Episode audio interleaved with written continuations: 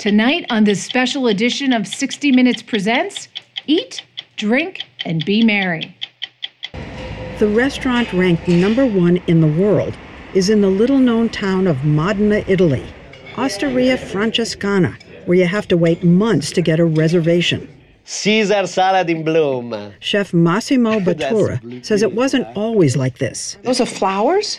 All flowers, edible flowers. That his oh, avant garde eatery might never have become number one if not for a simple and spectacular dish of old fashioned tagliatelle. So that turned everything around? Totally. You are known as the maestro. Yeah. Now, before they want to crucify me in the main piazza. 60 Minutes is constantly on the lookout for places we've never been before. So when our late colleague Bob Simon heard about a magical place in the Hebrides Islands off the coast of Scotland, known for making some of the great whiskies in the world, well, the story spoke to him. Cheers. We get literally thousands upon thousands of single malt tourists coming here. They come from all over the world just to set foot on Islay. To study it? No, to drink it. What's your next adventure? Everyone deserves a chance to do what they love. Pacific Life helps you reach financial goals while you go after your personal ones. Plans change over time, and your financial solutions can too. Pacific Life has a variety of financial solutions that can help you complement your life goals and passions while managing the uncertainties. Backed by more than 150 years of experience, you can count on Pacific Life to be there so you can go out and keep living your best life. Pacific Life is one of the most dependable and experienced insurers in the industry and has been named one of the 2019 world's most ethical companies by the Ethisphere Institute. The freedom to go after whatever is next for you? That's the power of Pacific. Ask a financial professional about how Pacific Life can help give you the freedom to do what you love, or visit www.pacificlife.com.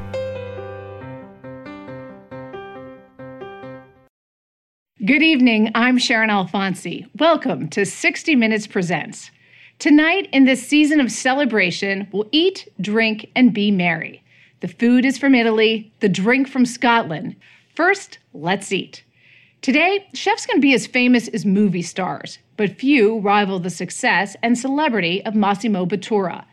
His restaurant, Osteria Francescana, has three Michelin stars and ranks number one on this year's list of the world's 50 best restaurants. It's located in northern Italy, in a city called Modena, where the great tenor Luciano Pavarotti was born.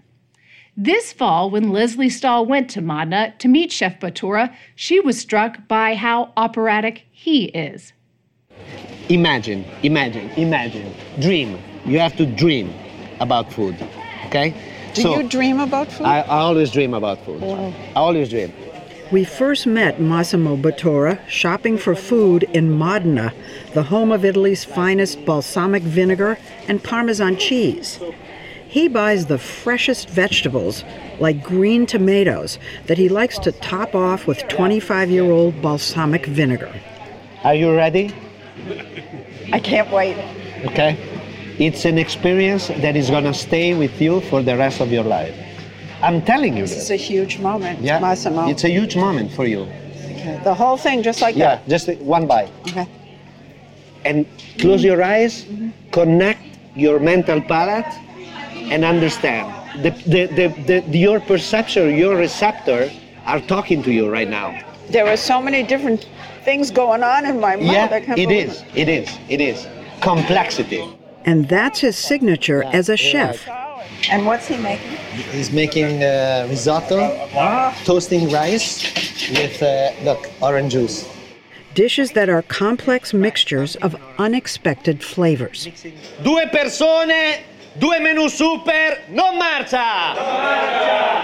In his kitchen at Osteria Francescana, he oversees a staff of 35 as they build his beautiful avant garde masterpieces that he says are inspired by contemporary art. His creations are like canvases, and he christens them. He calls this camouflage made of wild hare, juniper berries, and cocoa powder. Oh, that's spectacular. Some of his dishes are beautiful, some are whimsical. And then there's his version of popular Italian cuisine. That's chicken cacciatore. This is chicken cacciatore. Oh my God.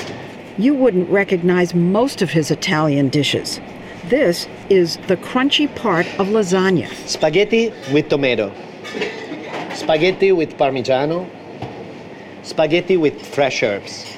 Bottura is one of the most successful chefs in the so called deconstruction school, where food is presented like abstract art.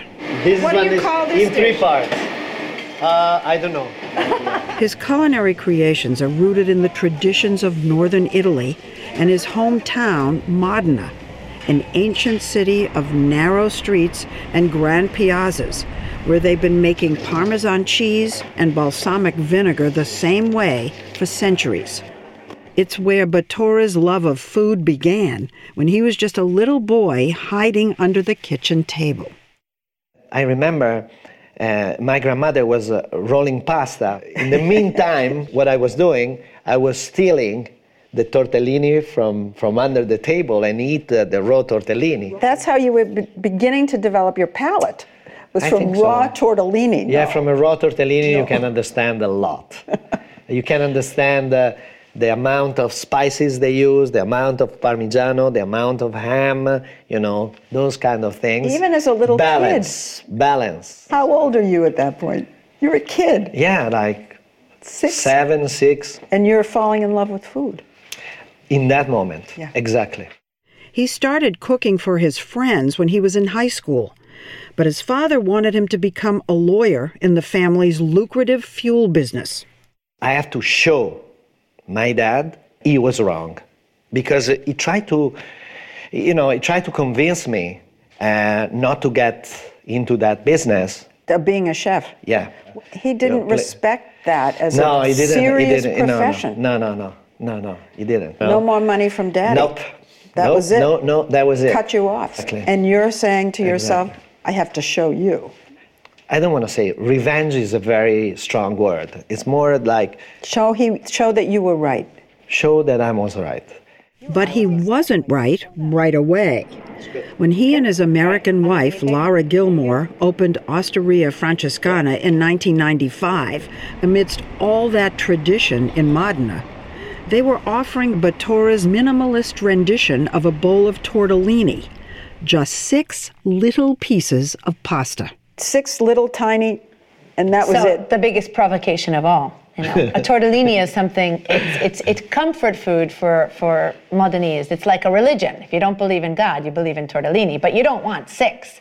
You want a nice, big, abundant bowl of tortellini with the hot broth. And he was serving this sort of war- room temperature broth gel, and the tortellini were there, and there were six of them, and the Modenese were like putting their hands like, "What did I come here for? Why am I here?" Even you're laughing. Food critics ask themselves the same question. A very important modernist food critic came and The eat, and Modenese eat, food the critic. Modenese food critic came and eat at the, our restaurant like the, the, Of course, the review was terrible. the After review that, was nobody like please going. don't go there don't go there And hardly anyone did. His food was seen as a sacrilege in a country that reveres mothers and their home cooking.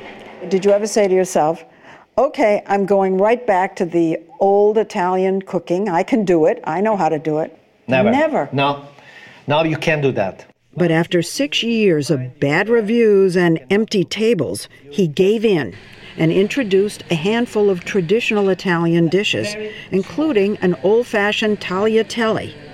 And then a prominent national food critic happened by, ordered the tagliatelle, and wrote, but these are the best tagliatelle in the world He said that. Yes. So that turned everything around? totally You are known as the maestro. yeah now before they want to crucify me in the main piazza now they call me maestro that's the difference Some of the maestro's dishes are improvisations born out of accidents, like his Oops, I dropped the lemon tart. Ah, that- that's a classic The story begins when his pastry chef, Taka, was making a lemon tart. I saw Taka completely white. He dropped one of the two tarts in the plate. upside down, just like that. Oh, God. Taka was like ready to kill himself. The- And uh, I said, Taka, Taka, no, please don't. Don't kill yourself. Don't, don't. Look at that. That lemon tart is so beautiful that we have to serve the second one exactly the first one. We did it. We rebuilt in a perfect way the imperfection. We smashed the other tart exactly as the, the first one. I can't believe I can't believe we did that. If I think now, I was like, we were crazy. I, I was like totally out of mind. Fantastic. Oops, I dropped the lemon tart. Is Jackson Pollock on a plate? And it's one of the most popular dishes on a tasting menu of 12 courses that, with wine, can cost more than $500 a person. They serve lunch and dinner five days a week, and it's always booked. Reservations open three months in advance and fill up in minutes. Are you prepared for a, for a, the best salad of your life? He invited us to sample some of his other signature dishes in his well stocked wine cellar. Caesar salad in bloom. Those are flowers? All flowers, edible flowers. All edible But the flowers. 27 elements in that dish. It takes two chefs to build a salad leaf by leaf, petal by petal. And for this dish, it takes a splash of seawater. This is seawater transformed into paper. you make paper out of seawater. Yes. It may not look like it, but this is Bottura's filet of sole, topped off with wisps of dehydrated seawater. He calls it Mediterranean combustion. How am I ever going to eat normal food again? ever. But you feel how light you feel? Very light. Yeah, there's n- But totally delicious. How long did it take you to create this one dish? Was it months? Was it 32 years. 32 years of experience. Now 56, after all his hard work, Bottura is riding high, sometimes on his customized Ducati motorcycle. But a few years ago, he began to feel something was missing in his life, that serving fancy food to international foodies wasn't enough. So, like other celebrity chefs, he began to think about helping the poor by feeding them. This is late 2013. We had just sort of one year into having our third Michelin star that we had worked 20 years to get. And I'm thinking, now you want to start doing this? I thought it was a terrible idea. But she relented and helped him open a number of what he calls refectorios, kind of souped up soup kitchens. But he didn't want them to feel like down and out, stand in line cafeterias. So, partnering with local charities, he created warm, inviting dining rooms in old abandoned theaters or unused space in churches, where the working poor and homeless Italians and refugees from Africa sit side by side with volunteers who serve them three course meals like in high quality restaurants. The food, donated by local grocery stores, would have been thrown out because it's slightly damaged or near its sell by date. We are Italian, so we're going to make pasta. He's opened seven refectorios so far in London, Paris, Rio de Janeiro, and four in Italy, with more to come. Where did that inspiration come from? The numbers are math. Numbers. 33% of the world production are wasted every year. 1.3 billion tons of food is wasted every year. You know, think about 1 trillion of apples goes in the gar- garbage. Think about how many, you know, apple pie you could create with those, with trillions of, you know, that's insane. The man who has for decades insisted on the oldest balsamic, the finest parmesan, the freshest tomatoes, now realizes their salvation in discarded leftovers. If cooked well, they can nourish the poor, as he says, by filling their stomachs and lifting their spirits. Massimo Bottura, number one. And his as well. It's absolutely uh, necessary to give back some of the lucky life you are living. So this is about giving back. Uh, it's what is uh, what we need. We need dreams. If you don't dream and you don't dream big, you know, you cannot change the world.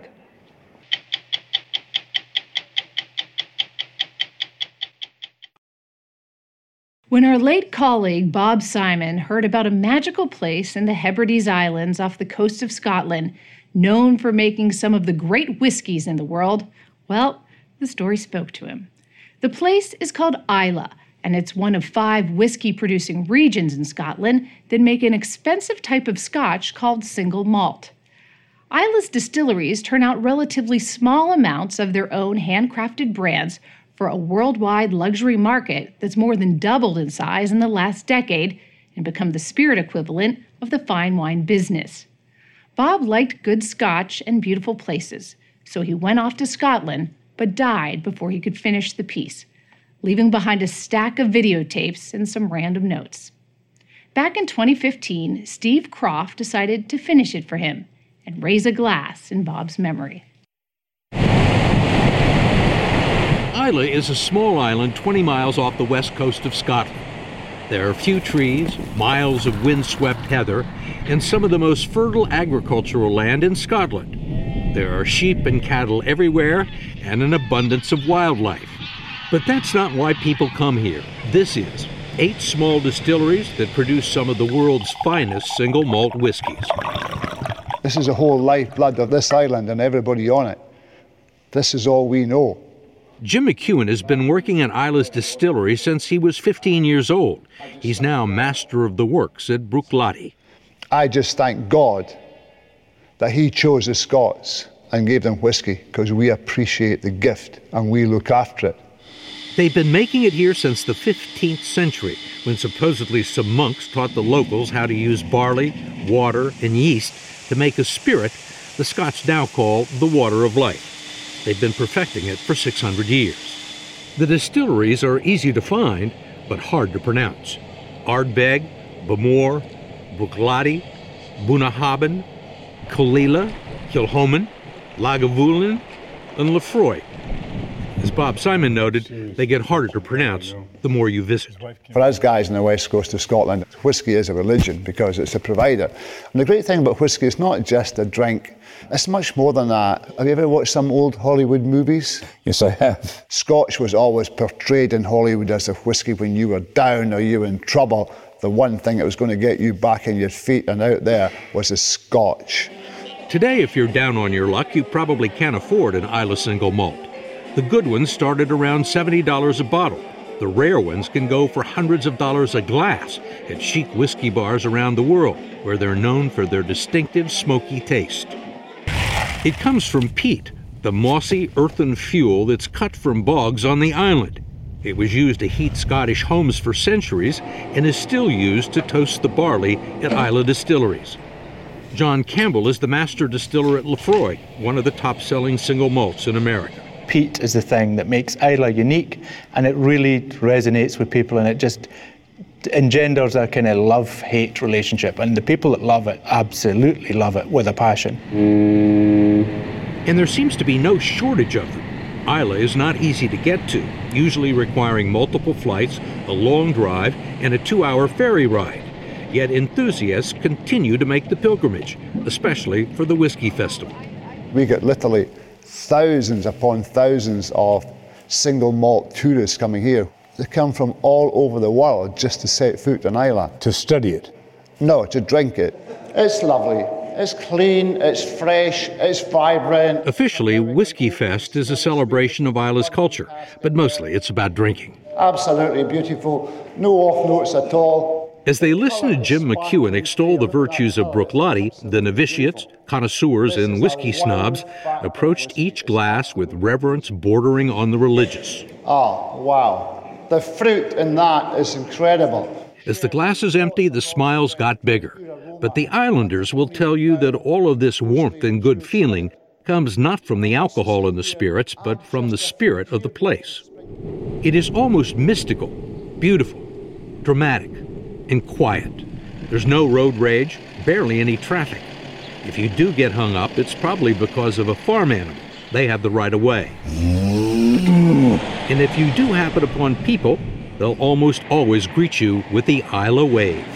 So everybody just waves because it's just friendly. There's not so many of us, so you just wave to say hi. It's what Ailsa Hayes liked about the island when she moved her family here from London to take a manager's position at one of Islay's thriving distilleries. It's strange, is it not, that such a small place with so few people, your products are known everywhere in the world. I know. It makes us all very proud. It does. There's such a boom worldwide for, for single malts. Um, it's fantastic, and you can really feel that on the island. A lot of the distilleries have doubled production, and um, so there's a lot of opportunities there as well. And there's no reason to believe that that won't continue. Well, times are good, people drink. Times are bad, people drink. Is it possible to be socially acceptable to be a teetotaler on this island? Yes. Are there any? Yes. no, I'm not one of them. Over the years, the island's people have learned how to entertain themselves, often at gatherings called ceilidhs, which feature traditional dance and sad songs, mostly about leaving Islay and yearning to return. To sit with my love on the bridge above the rippling waterfall. To go back home, never more to roam is my dearest wish of all. If this looks and feels a lot like Ireland, that's no coincidence. It's only 25 miles away. They come from the same tribe, share the same Celtic culture and Gaelic language, not to mention a love of good whiskey that gets them through stormy weather and the long winter nights. There are no movie theaters on Islay, no dry cleaners, no supermarkets, no McDonald's at least in the fast food business. Jim McEwan says there's a long list of things that Islay doesn't have and doesn't want. We don't have any crime. We don't have mugging, carjacking, housebreaking, rape, just dope, drugs. We don't have that. You can keep that.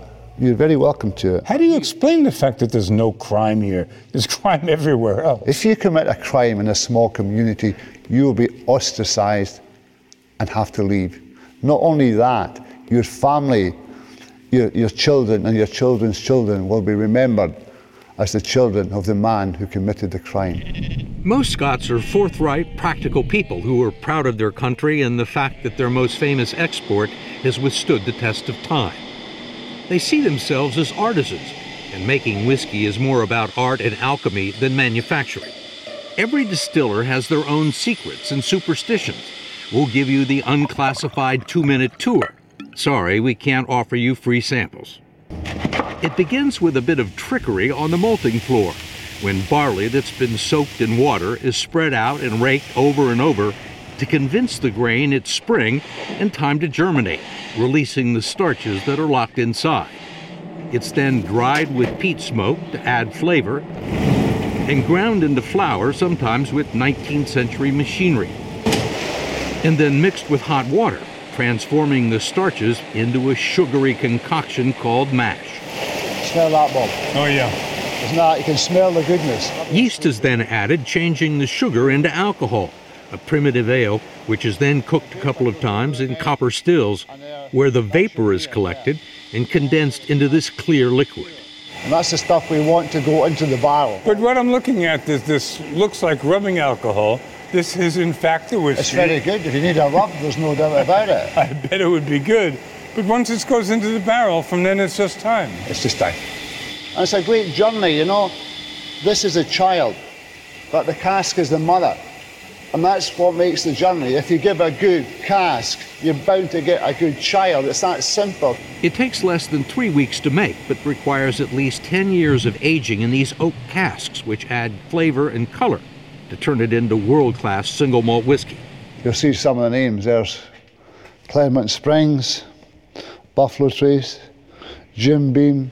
Bob was surprised to learn that 97% of the casks used to make single malt whiskey had been previously used to age American bourbon and bought secondhand from U.S. distillers. It's testimony to the ingenuity and frugality of the Scots, who have very few oak trees. Without the American barrel, there would be no whiskey industry. It's as simple as that. A sophisticated palate will detect a hint of the oak and bourbon in Islay's single malt, as well as the sweetness of sherry that comes from wine casks bought in Europe. Before the final product is sold, it will have done time in a number of different casks. Master distiller Jim McEwan is the one who decides when to rotate them and when each barrel is ready to be bottled. He opened a young cask for Bob to sample. I would describe that as mellow yellow, absolutely pure. And it's only seven years old. That's right. Young whiskies are like young people. They're vibrant, they're full of life. In fact, this for me is like coming home from work. Uh, at the end of the day, I work really hard. Uh, nobody appreciates me. My wife doesn't appreciate me. My kids don't appreciate me. Life's a bitch. couple So of glasses of that, and it doesn't matter. A couple of shots of that, and I am the king of the world. Absolutely. You know, I frankly, I never liked this stuff, but the way you're talking me into it. But you got to check every barrel. I certainly hope so. Cheers. McEwan is the man responsible for the taste and consistency of the whiskies at Bruichladdich, which requires a very personal involvement with the product. I have heard you described as the cask whisperer. I do talk to casks. Uh, there's no doubt about it. In what language? Uh, mainly English, and it depends how many whiskies I've had. If I'd have a few whiskies, I tend to revert to the Gaelic language. So I'm talking to the cask. It's just one of these things. You go into the warehouse and you pop the bung out, you draw your sample, yeah, and you look at it and you think, "Wow, you're beautiful," but you're not just ready yet. Tell you what, I'm going to come back and see you in three months, okay? And other times you find a cask which is so incredibly good, you can't not speak. Say, oh my God, you are the most beautiful thing I have ever tasted in my life. You know, and you think, oh jeez, I just want to share this with somebody. But there's nobody around. It's just me and the cask. We'll stay.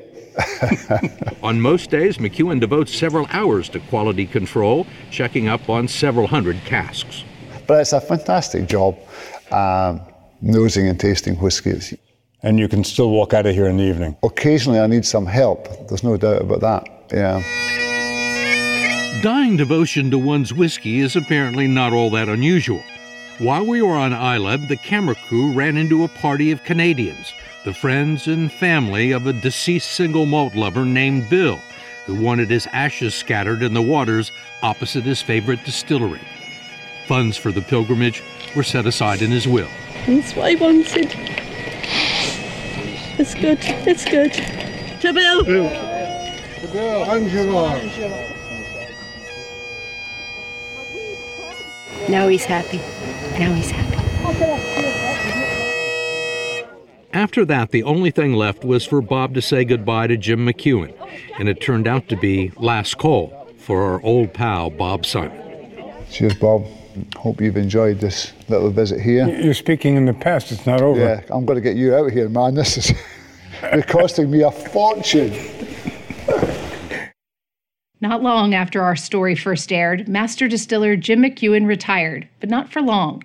McEwan is now part of the team opening Islay's ninth distillery called Ardnahoe, the first to open on the island in more than 10 years. I'm Sharyn Alfonsi. Thanks for joining us. We'll be back next week with a brand new edition of 60 Minutes. Happy New Year.